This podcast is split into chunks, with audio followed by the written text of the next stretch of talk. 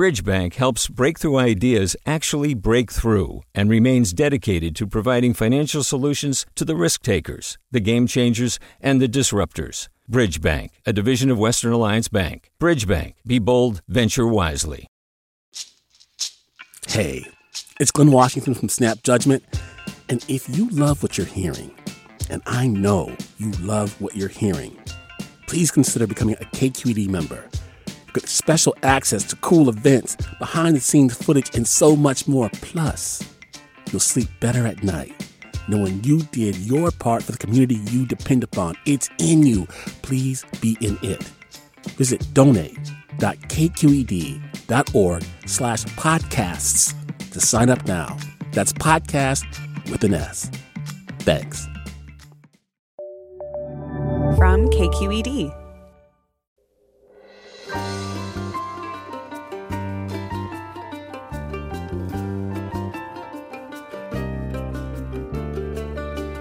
From KQED Public Radio in San Francisco, I'm Mina Kim.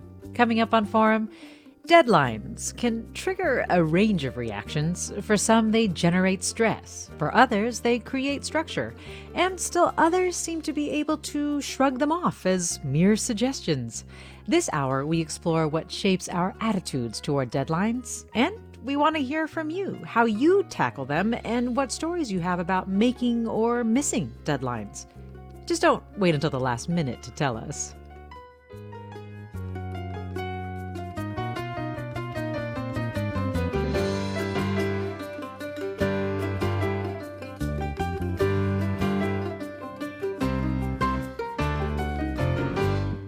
This is Forum. I'm Mina Kim. Deadlines. They're a fact of life, but we humans have complicated relationships with them. We need them, fear them, resent them, even ignore them sometimes.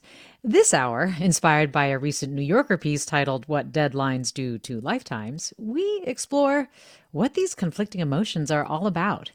And we want to hear from you. How do you tend to react to deadlines? You can call us at 866 733 6786. Again, 866 733 6786. You can email us, forum at kqed.org or you can post on Twitter or Facebook at KQED Forum. And don't forget, you have until the end of the hour. Let me tell you who is joining me for the hour. Christopher Cox is with us, a journalist and author of The Deadline Effect How to Work Like It's the Last Minute Before the Last Minute. Christopher Cox, welcome to Forum. Thank you, Mina. Glad to be with you. So, you are a big believer in the power of deadlines. I mean, you wrote a whole book about it. So, why? What are some examples of how you have seen them work as powerful motivators? Well, I started uh, working on the book while I was doing my day job, which is being a magazine editor. I started my career um, at Harper's Magazine, and then I went, went to GQ, and um, I saw firsthand uh, how effective deadlines were, not just at, at letting people get things done, but also get works of art done. You know, there there are articles and essays that I worked on at both those magazines that had the highest standards of creativity. Mm. Um, but they were they were performed on deadline. You know, I, I, worked with actual deadline poets. Ben Lerner wrote a poem on deadline for me when I was at Harper's, um, and I was just sort of intrigued at, at how uh, we one could harness a deadline and still remain creative. Like a, the combination of artistic endeavors and being productive seemed uh, tantalizing to me. Yeah, so a deadline is not the enemy of creativity as we often believe. Yeah, exactly. Um, I mean, I think the enemy of creativity is what comes before the deadline. It's the procrastination. It's the the part where you're not, you know, in a creative mode and uh, feeling anxiety and, and suffering from it. And you also found that the shorter the deadline, the better that when one is setting deadlines, we should push for the shortest realistic deadline possible. What makes you say that? That came both from uh, experiments I ran myself as an editor, um, just sort of trying out different lengths of deadlines with different writers. Uh, and then also there's some psychological experiments and social science experiments that um, have shown the same effect. And the example I cite in the book um, it's with one writer who I think of as, as a very fine writer, but was always pathologically tardy. he could be months, if not years, late on pieces. Wow. Um, and the problem with him got so acute that I just one day uh, threw up my hands a bit and gave him the shortest deadline I could possibly imagine. Um, a piece that I might have normally given him a month to write, I gave him five days to write. And I think that he and I would both agree that experience was actually one of our best experiences because he didn't have time to worry about writing the piece. He just got down to writing it. And at the end of the day, uh, it was turned in more or less on time. And it was as good as anything else he's written. Wow. Can you also tell the story about what a U.S. Census worker discovered about deadlines? Yeah, that was a, that was um, one of the first uh, bits of evidence I read about this the use usefulness of shorter deadlines. Uh, there's a census worker, and she tried an experiment where she basically basically gave one group of people who received the census in the mail uh, a one week less to finish it. So you know, two batches of of the postal questionnaire for the census went out. One group had the normal deadline, the other had one week less. And the, the group that had less time to finish the questionnaire actually had a higher response rate, and the data uh, was more thorough. They filled out more of the questionnaire. Wow.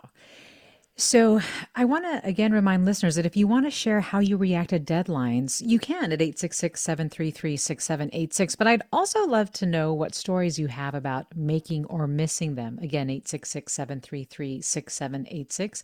And you can also email them to forum at kqed.org. I want to bring Dr. Lora Park into the conversation, Associate Professor at the Department of Psychology at the State University of New York at Buffalo. Dr. Park, thanks for joining us for having me. So, Christopher is describing just how effective deadlines can be. But why do they trigger such a range of often conflicting emotions from inspiration to get things done, as it sounds like it did for his uh, colleague John, to like total dread? Um, I'm really curious about what is tied up with all that. And and maybe we can start with dread. Why do so many of us wait to the last minute to hit our deadlines? So that's a great question. I, I think there's a lot of different ways to approach this question. And one of the things, if you look at it from sort of a bird's eye, broader perspective, is that we're living in a time and in a society and a culture where we're getting these two competing messages. On the one hand, you know, as the New Yorker article talked about, this deadline industrial complex, we have this push to always show how busy we are. In mm. fact, research shows that displays of busyness are viewed as a status symbol, that it's the new way of showing that we have a scarcity of time and therefore we're in high demand. So, in that sphere, we're pushing ourselves to work and to be productive and to you know contribute in our workplace but on the other hand we also have these messages of stop and smell the roses and chill out relax don't let life pass you by and so i find procrastination to be this interesting juxtaposition between these two messages and ultimately, procrastination is self defeating. People engage in this behavior knowing that it's not really adaptive for them in the long run. And the reason why we experience and engage in this behavior is often because we're trying to regulate our negative moods or emotions. Um, we might have doubts or insecurities about our abilities. We might just feel frustrated or like you said the word dread, we just dread aspects of the task because it's difficult or confusing or just overwhelming. And so I think there's different approaches to tackle this question of procrastination at a societal level, but also in terms of what you know Chris was talking about in terms of the tasks, but also in terms of the individual self. How can we hmm. help individuals at the level of motivation, as well as the task, as well as the broader culture and society to try to overcome this issue? issue. Wow, that's a lot. No wonder we procrastinate. but if I could just unpack a couple of the things that you mentioned. So, for example, um, how do our doubts and insecurities about our abilities play into procrastination? So, there's uh, research that I think is relevant, although there's not research that I, I know of that have looked specifically at procrastination related to this idea. But my guess would be that when people have these very fixed mindsets, these beliefs that intelligence is something that you have or you don't, I would bet that people who have those kinds of beliefs might be more likely to procrastinate because they worry that if I try this thing and I fail, that would mean that I'm not, I don't have the ability to do well in this area. Mm. Um, so that is probably one of the biggest enemies of of getting goals accomplished and making progress is that you have this belief that your ability in this you know the ability to write poetry or or write something creative is something that you have or you don't. And there's actually research showing that for instance um, there's associations that people have between certain fields and stereotypes about brilliance that you have to be sort of innately talented or a genius to do well in certain fields versus others. It and sounds, that yeah. Yeah. And that can dissuade um, for example women to pursue stem fields if they ha- if there's these beliefs about certain fields having these innate um, fixed mindsets about intelligence it's interesting it sounds like what you're talking about is well, the very last thing you were talking about is closely tied to imposter syndrome. And mm-hmm. then what you were talking about earlier sounds a lot like perfectionism. Yes, perfectionism is related to procrastination.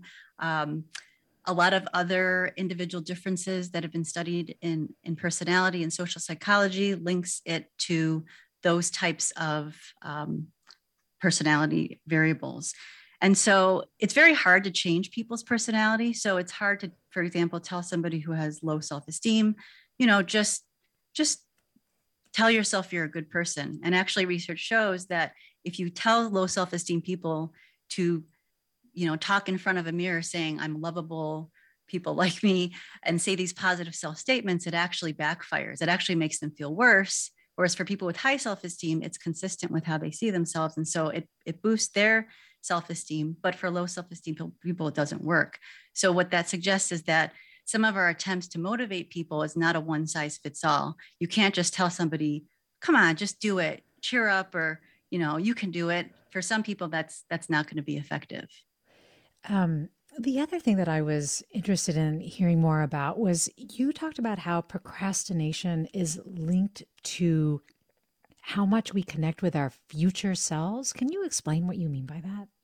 Yeah, so Hal Hershfield at UCLA has done a lot of great research related to future selves. And what he finds is that the more people feel similar and can uh, visualize and identify their future self and connect it with their current self, they're more likely to make sacrifices and delay their current gratification to make plans for the long run. Um, and so, even though um, their work hasn't looked specifically at procrastination, I think you can see the p- potential connections here that if you have a clear sense of your future self and you see a lot of overlap between your current self and your future self. Now, what does that mean exactly? Because it's that's a very abstract way of, of talking about things. He's actually done studies where people are in a virtual reality environment and they have a picture taken of their face and it gets age progressed like 40 years into the future and in this virtual world, you look in a mirror and you see yourself age progressed. And people who have that glimpse into the, their future self are more likely to do things like invest in a hypothetical savings account. So the more you see yourself as your future self, um, and there's reminders that you can, you know, do or to to remind yourself of that, you might engage in more behaviors that benefit the future self in the long run.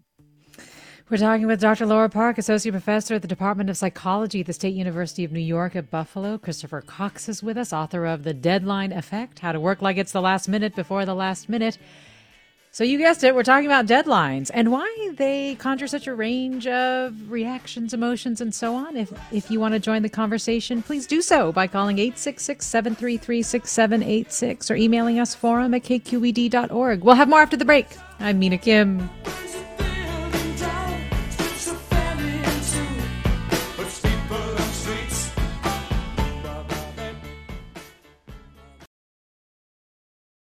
Support for Forum comes from San Francisco Opera. Set 10 years after a school shooting, the critically acclaimed opera Innocence takes us into a complex emotional journey where our understanding of innocence and guilt is constantly upended. Kaija Saariaho's ethereal score collapses the past into the present as a community of survivors grapple with how to move forward. Don't miss the highly anticipated American premiere of Innocence, June 1st through 21st. Learn more at sfopera.com. Welcome back to Forum. I'm Mina Kim.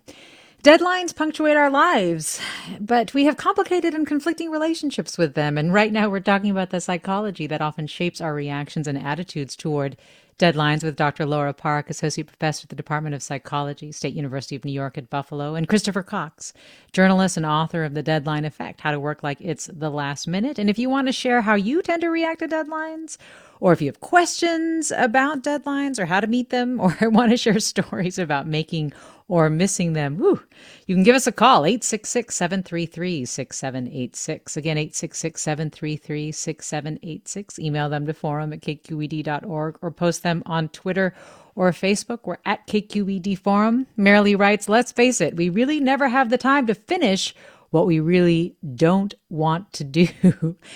How much does that play a big role in missing deadlines, Christopher Cox? Just that you really don't want to do what the deadline is requiring.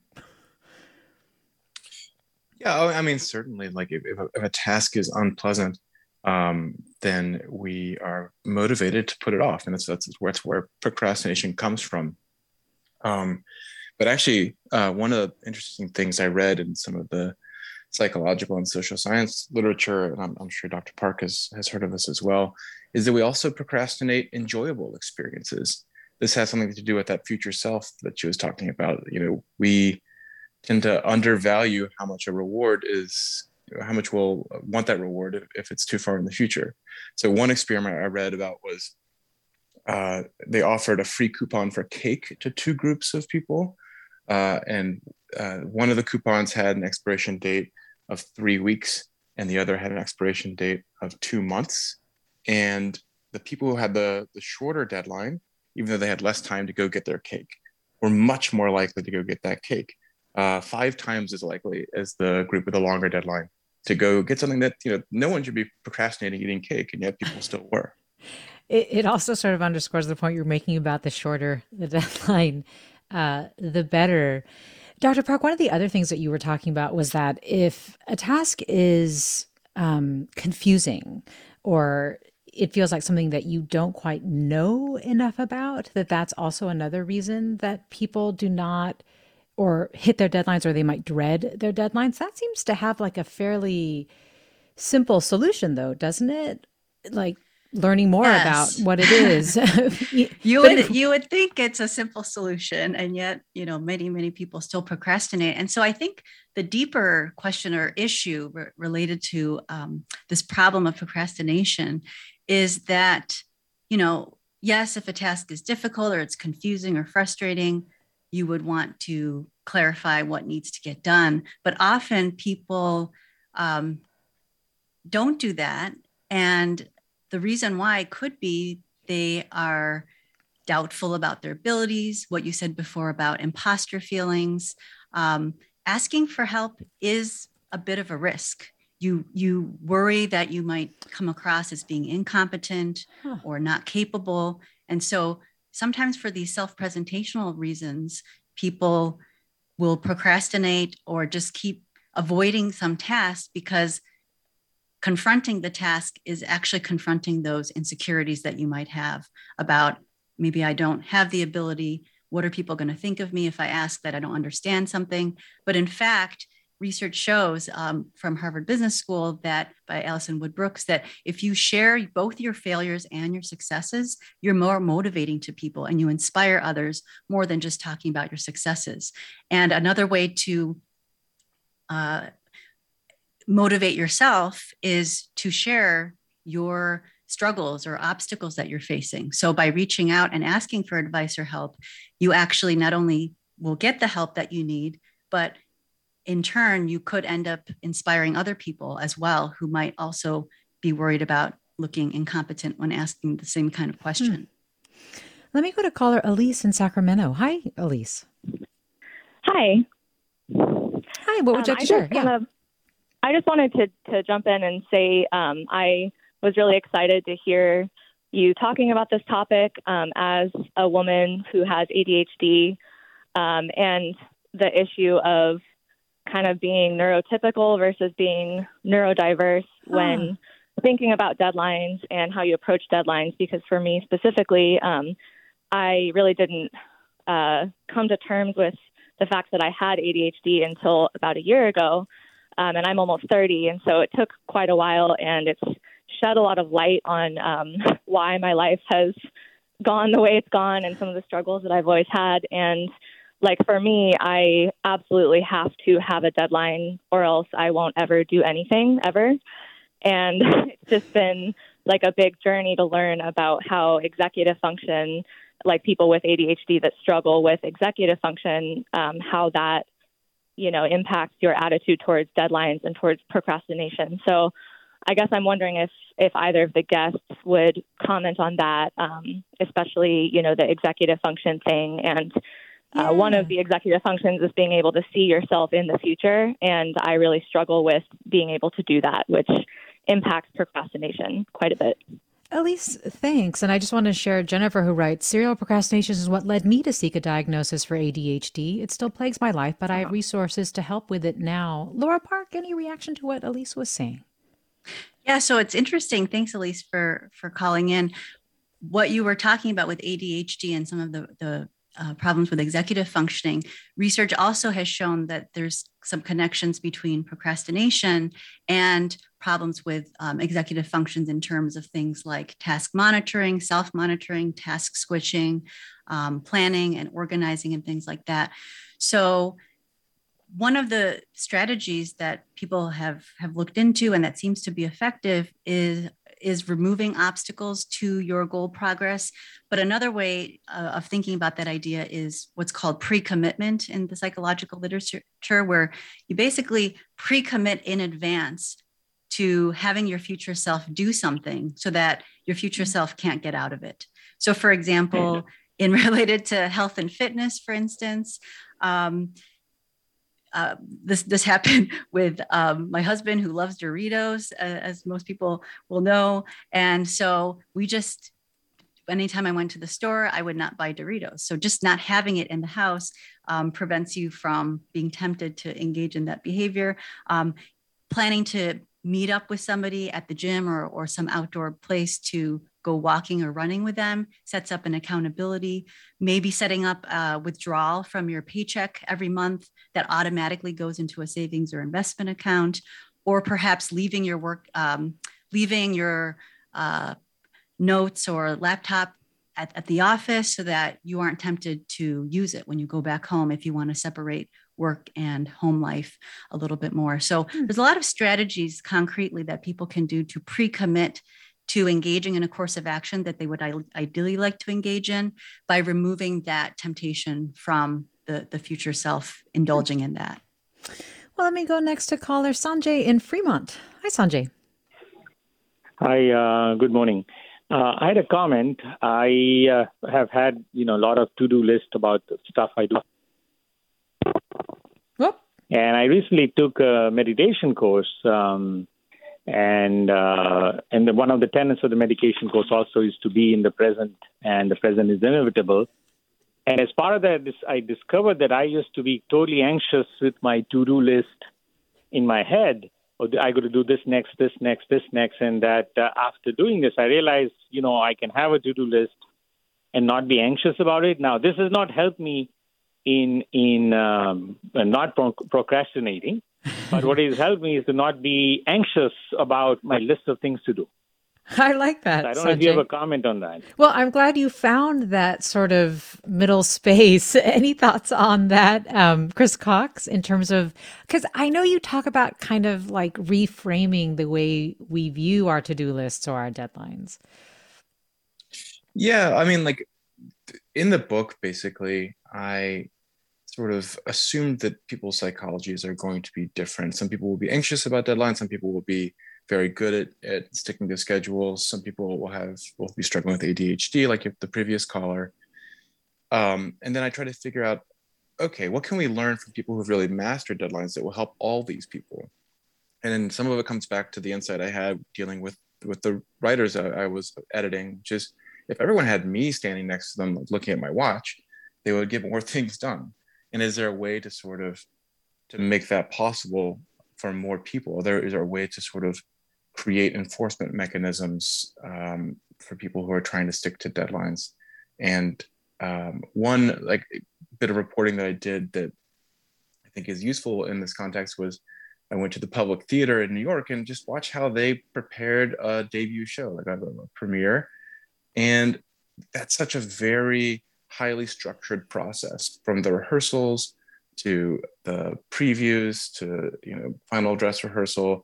Like it's all basically a way to develop a show and put it on a stage and you're always answering answering to someone at each step of the way. So at first it's you know the answering to the director. Eventually though there's there are audiences there.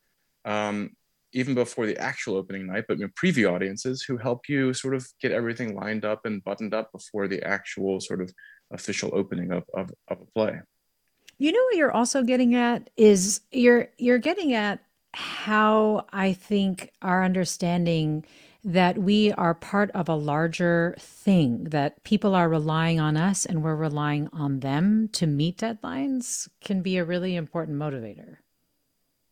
Yeah, absolutely. I mean, this came up also in in writing the book itself. I I made sure to build in.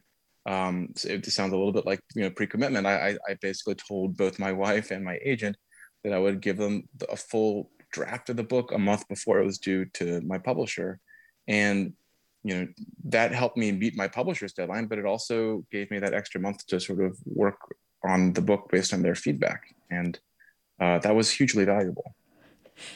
We're talking with Christopher Cox. His book is The Deadline Effect. We're also talking with Dr. Lora Park, Associate Professor in the Department of Psychology at the State University of New York at Buffalo.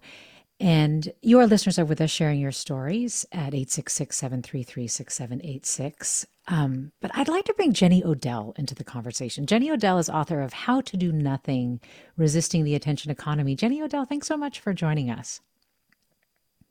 Thanks so much for having me. Happy to be here. So I want to pivot just a little bit because one of the things that I was struck by that you have been thinking and talking about is that maybe we have like a cultural overemphasis on deadlines and productivity and and you're concerned about us having these things potentially for the wrong reasons. And so um, in how to do nothing your book from before you, do talk a bit about the cultural importance we place on making use of our time and that uh, we should get as much done in the time that we have but i'm wondering if you have kind of looked at why we feel this way.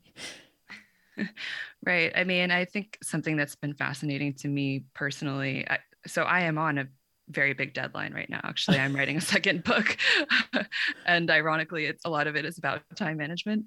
Um, I've been sort of like morbidly fascinated with how a lot of even seemingly pedestrian, you know, uh, commercial time management book books um, kind of boil down to like fear of mortality or like fear of mortality is kind of like the the motivator under or it's you could read between the lines right um, because you know it's like if you're sitting there thinking you know what's the best use of my time? And then that kind of turns into like what do i want to accomplish in my life? And then it's like what's the meaning of com- accomplishing anything in my life? Because eventually i i won't be alive you know? And it's like so you it kind of like pushes you up against these existential questions. Um, and i think that there's some irony in the fact that actually getting really um, like really really obsessed with deadlines can almost help you avoid those questions in, in a weird way um, and i think i mean i'm also just thinking about i mean i've loved this conversation so much and it was making me think about how actually i think how to do nothing the book came out of procrastination i,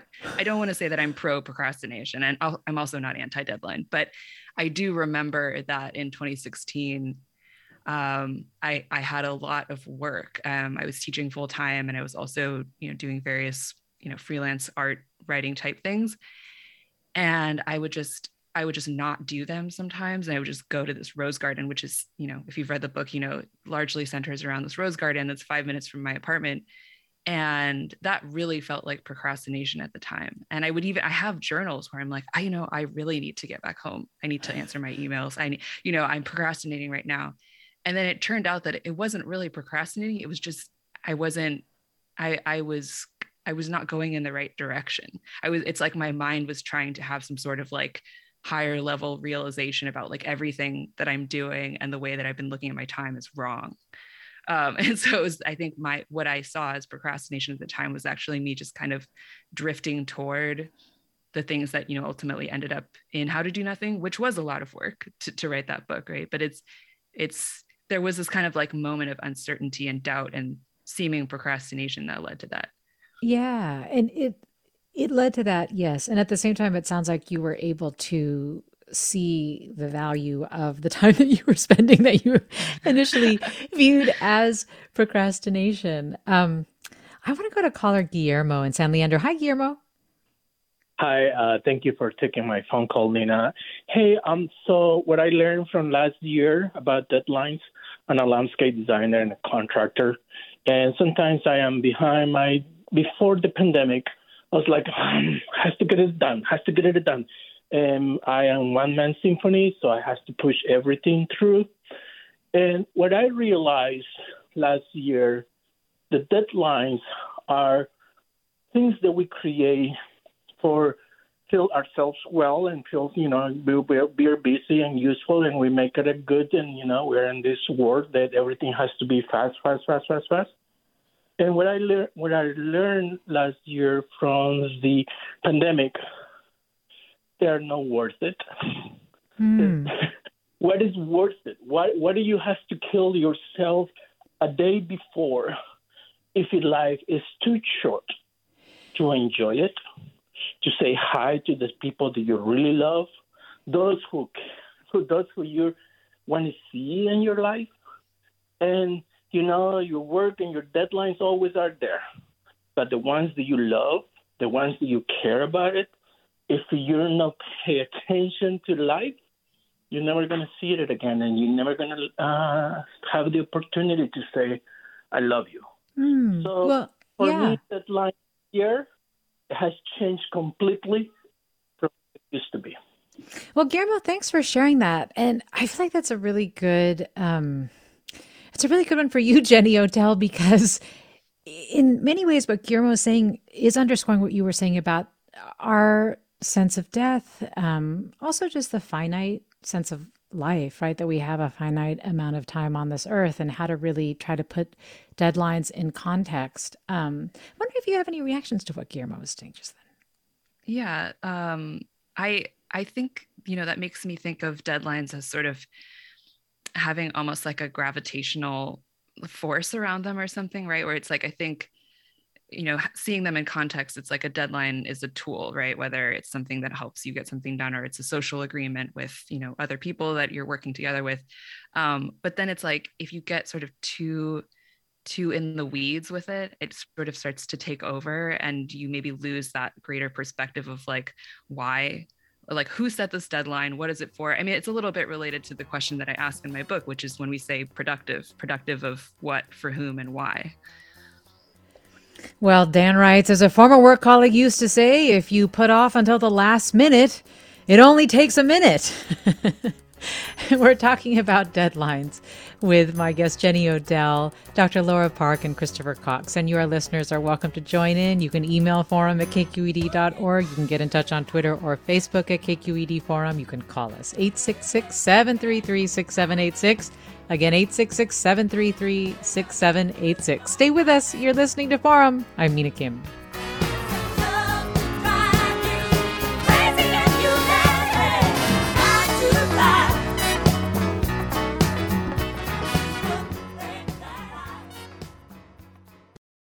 We've all got those parts of our house where the internet just won't go. Well, if you had wall to wall Wi Fi from Xfinity, you could worry less about dead spots.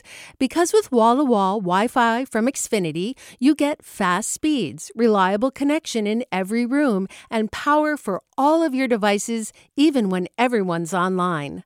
That's wall to wall Wi Fi only with Xfinity. Restrictions apply, not available in all areas, actual speeds vary.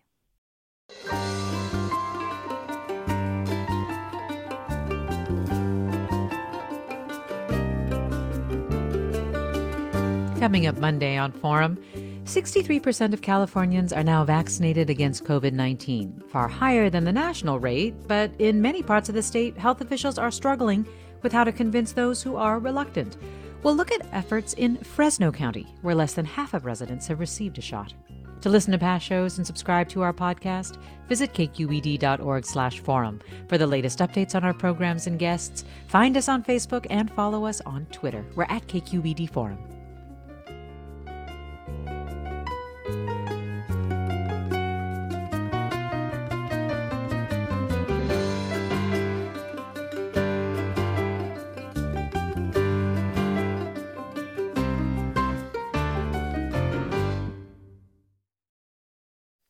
You're listening to Forum. I'm Mina Kim. We're talking about deadlines and why they trigger such a range of emotions and reactions. We're joined by Christopher Cox, a journalist and author of the book The Deadline Effect How to Work Like It's the Last Minute Before the Last Minute. Dr. Lora Park is with us, Associate Professor at the Department of Psychology at the State University of New York at Buffalo. And Jenny Odell is with us, author of How to Do Nothing Resisting the Attention Economy. And you, our listeners, are also here. Let me go to Peter in Florida. Hi, Peter. Wonderful.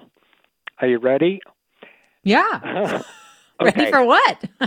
When, when when I heard when I heard uh, deadline poet, I, I it went through my mind like I love the deadline poet because I've done that before. I write limericks on a deadline. Oh my gosh! You can you can fondle around forever, but the rules are very clear. It's like da da da da, and you get the person's name, and then you go. I go through the alphabet. Okay, what rhymes with what rhymes with Nina? Okay, Katrina and subpoena.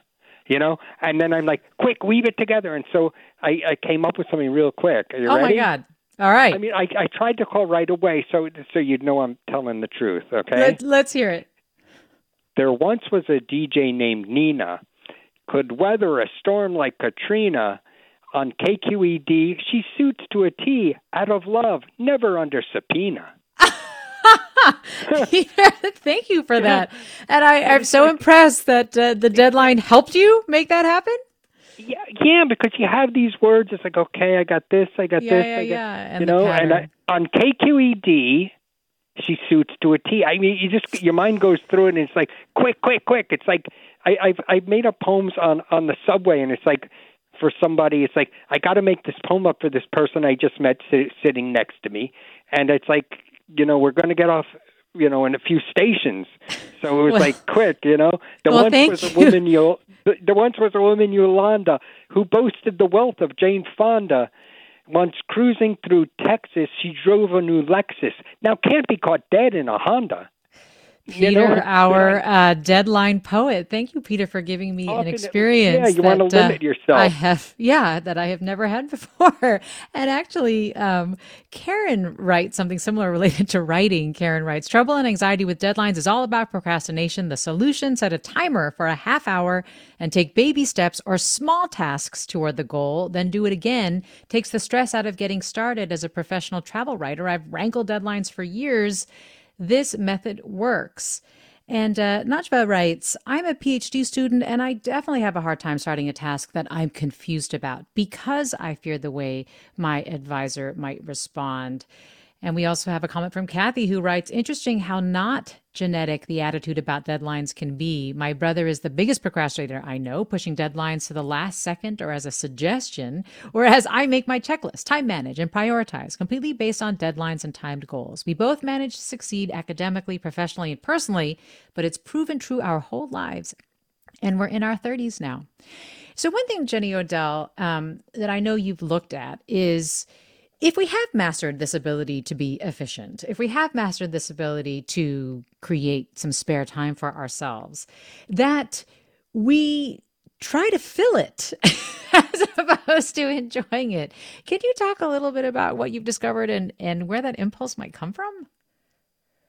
I mean, I think it, it connects a little bit to, to what we were talking about earlier in terms of just um, needing to appear busy, the sort of cultural value of that. Um, I think that, you know, especially in the US, there's just a lot of discomfort with the, the idea of sort of, um, you know, I want to say sitting idle, but even that just gives you some sense of how much I think a lot of our ideas of work and productivity still come from like almost like an industrial mindset of what what work is.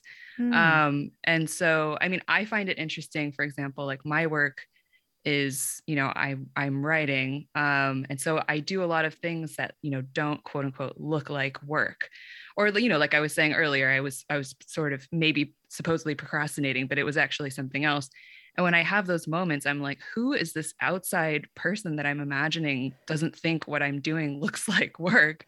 Um, and it's really just this like personification of what we what we you know have come to expect you know you you come to expect uh you tell someone you're i'm not doing anything today or uh if someone says like what have you been doing lately? You know or what have you made or produced lately? And you're like nothing. Um that's you know you're going to get some resistance to that. So i mean i think some of it is uh it's it's a little bit hard to disentangle right? Like some of it i think it's just a cultural thing and some of it is also just even if you're not in a you individually are not in a precarious situation. I think you're a lot of us are surrounded by people in precarious situations. You know, I know many artists um, and writers and people who are sort of in these insecure positions where it's hard to say like if a weekend doesn't really seem like a weekend to them is that because we have values about needing something to show for our time or is that because they feel insecure about their future and it's like both right mm-hmm. so i think it's it's important to take those both into account well, Diane tweets a very simple question, which I'll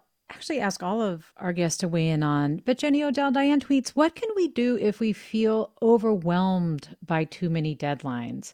I'm wondering if you have managed to find sort of that sweet spot, like a way to strike a middle ground with regard to to deadlines and not getting overwhelmed by them, um, or or also like like figuring out with other people what what a reasonable deadline really is. I mean, I can give you an example from my life right now, which is I, like I said, I have this one sort of big overarching deadline that I intend to keep because, or to meet because that's a deadline to give something to my editor. And so I want, you know, I want her to have enough time and I, you know, I feel obligated in that sense. But because it's been such a long time, I remember when I started out, it was like, okay, well, I'm going to set these mini deadlines for myself, you know, chapter deadlines to just make myself feel better about this whole process. And then I missed all of them. Um, and, uh, and, and then I was like, you know, it's fine. Like I was sort of like beating myself up about it. And I was like, that is just not like I know I'm going to meet the big deadline. Like it's mm. other ones like I mean that was a nice idea but it just like it didn't work out and there's you know that's just not how the process happened. And then at the same time i also noticed that um, every time i would have a conversation with a friend about what i was working on that that kind of actually functioned like the the soft opening which comes up in, in the art the new yorker article. And i think christopher cox you also talk about like um, this idea of the you know the re- almost like the rehearsal right? And i don't i didn't initially think of these conversations that way but i did find that when you have to tell someone about what you're working on you you have to distill it. It can't yes. be this pile of references and books. Like you have to make it understandable to someone. And we also everybody intuitively knows how to tell a story and how to how to like you know say something to someone in a way that hopefully makes sense. That's just an intuitive skill that we have. And so i found those conversations actually you know i don't want to compare i don't want to call them deadlines but i think that they're kind of serving um, a similar function to me. And they're much friendlier than these kind of like punitive deadlines that I was trying to impose on myself. Christopher Cox, what what do you think of when Diane asks, "What can we do if we feel overwhelmed by too many deadlines?" What's a tip you have? Well, um, I guess part of it is just uh, figuring out if everything that you think you have to do is something you really have to do. Um, you know, there's some things that you have to do to survive, and some things you have to do to make yourself happy and then maybe everything that doesn't fall into one of those two categories you should uh, you should eliminate. Um, how do you sort those priorities though? Well i think it's just a matter of being deliberate about it. Sometimes we allow ourselves to make to-do lists and just sort of let that list build up longer and longer without stopping to reassess it and sort of think okay is this actually important to me? Or is this just something that i'm fixated on because i've written it down somewhere or i have some sense that i need to do it? And and this like is why I think that I, mean, I love Jenny's book, and I feel like the the two ideas are not in conflict. Like, if what she's doing when she's writing um, is spending time and thinking about it, and that's productive time or creative time, or if, if she basically if she does not feel bad while she's doing that, then I wouldn't even consider it uh, procrastination. Mm. In the book, you know, I go to nine different workplaces and the thing that unites them all they're all good at deadlines and they're all happy. They're all like doing what they want to do in a team or alone and they're not suffering from this anxiety of like should i be doing something? Should i be worried that i'm not being productive enough? They're sort of in the thick of it. They're in you know this state of almost flow as they are are pursuing their goals. And dr lora park from your perspective if someone is feeling overwhelmed by too many deadlines what is either operating there or what advice do you have so i think when people hear the word deadline they coil and they often feel a sense of dread. But part of it, you know, from the perspective of motivation is that people don't want to feel imposed upon, they don't want to feel pressured, but there's a continuum of motivation. So, on the one hand, there's extrinsic motivation where you're doing things because of external rewards, threats, or punishments. But on the other end is you're doing something because you're intrinsically motivated. So, what Jenny was talking about, she just loved walking you know, ended walking in the rose garden and watching the birds and and just being totally immersed in that activity which might be similar to what psychologists talk about these flow experiences where you kind of lose sense of time so if there's a way to push yourself or others so that people are not feeling controlled and pressured by these external deadlines it could be things like generating your own deadlines which for some people might work but not for others but also connecting those things that you're doing um, to your basic psychological needs. Is what I'm doing connected to feeling competent, a sense of autonomy, like you freely are choosing to do this thing, and feeling a sense of connection with others? A lot of times we avoid doing things because we don't feel like we're having a choice or we don't feel competent or we don't feel connected to others so in my uh, lab group for example we have regular meetings even through covid through zoom where we create these you know micro cultures of collaboration and we're constantly having members of the lab talk about their research ideas get feedback and so it forces them to be in a situation where they have to share but it's not this performance uh, evaluation type of setting where people are dreading but it's more of an open conversation and seeing what they need help and support with to eventually help them to produce a product. Same with writing a dissertation, very overwhelming, daunting task. But in addition to breaking up the task into smaller pieces, creating that social connection and that accountability and support is really key to helping people succeed at any goal. Well, Kathy writes Deadlines are important and regular habits are important, but I've learned recently that even if I am not actively crossing things off of my to do list, I am still evaluating, planning ahead, preparing, assessing, listening, and all those things that allow me to make better decisions. Moms, especially, do this all the time, making sure that their choices align with everyone's needs and changing priorities on the fly. Maybe you can't see it, but it is very productive and worthwhile. Hmm, reminds me of what you were saying, Jenny Odell, about conversations that you have with people, that sort of soft, open. Again, we're talking with Jenny Odell, author of How to Do Nothing, Resisting the Attention Economy, Dr. Lora Park, associate professor at the University, State University of New York at Buffalo, and Christopher Cox, journalist and author of the book The Deadline Effect. And you're listening to Forum. I'm Mina Kim. Let me go to Rick in Palo Alto. Hi, Rick. Hi, can you hear me? I can. Yeah, so I think the Harvard Business Review, uh, I'm a management consultant, mentioned that sometimes the best executives, uh, the best decision making is done uh, at the very end when you've gathered the most information. And I found in my career that sometimes even just like, I'm going to sleep on this, I can't make this decision. And in the morning, I often have an epiphany like, oh, that's what I need to do. And I'm glad I didn't make the decision right away. And that's the kind of thing I, I was wondering what your panel thought about that. Hmm. Anyone have a reaction to what Rick was saying? Maybe Christopher Cox? Yeah, I mean, it, it, sounds like the deadline effect itself is this this tendency to delay uh, decisions and agreements to the last minute. Uh, it's all, I mean, it's good. Obviously, it's powerful uh, to have that motivation of the clock ticking down to zero. Uh, but there are going to be moments when that's not ideal, whether it, you know, it like a term paper finish uh, after an overnighter might be sloppy. So you sort of have to balance the power provided by that ticking clock with the the need to you know do work that you're proud of, work that is high quality, um, and you know that's that's sort of what the book is all about is we're try, trying to balance those two things. Well, Ruth writes, while listening to your program, I decided to start and actually started a project I have been procrastinating about. Jenny Odell, I'm wondering if the pandemic um, has made you think about or think differently about time management or even about the book that you've been working on, looking at that. Yeah, definitely. I think that um, I mean, so much of this depends on your position and and sort of like the work that you do and and privilege and all of that. But I yeah. I do think that for some people, you know, for people who are working from home, there it, and you know that includes me. There was kind of this like strange um, experience of like all time kind of starting to seem the same.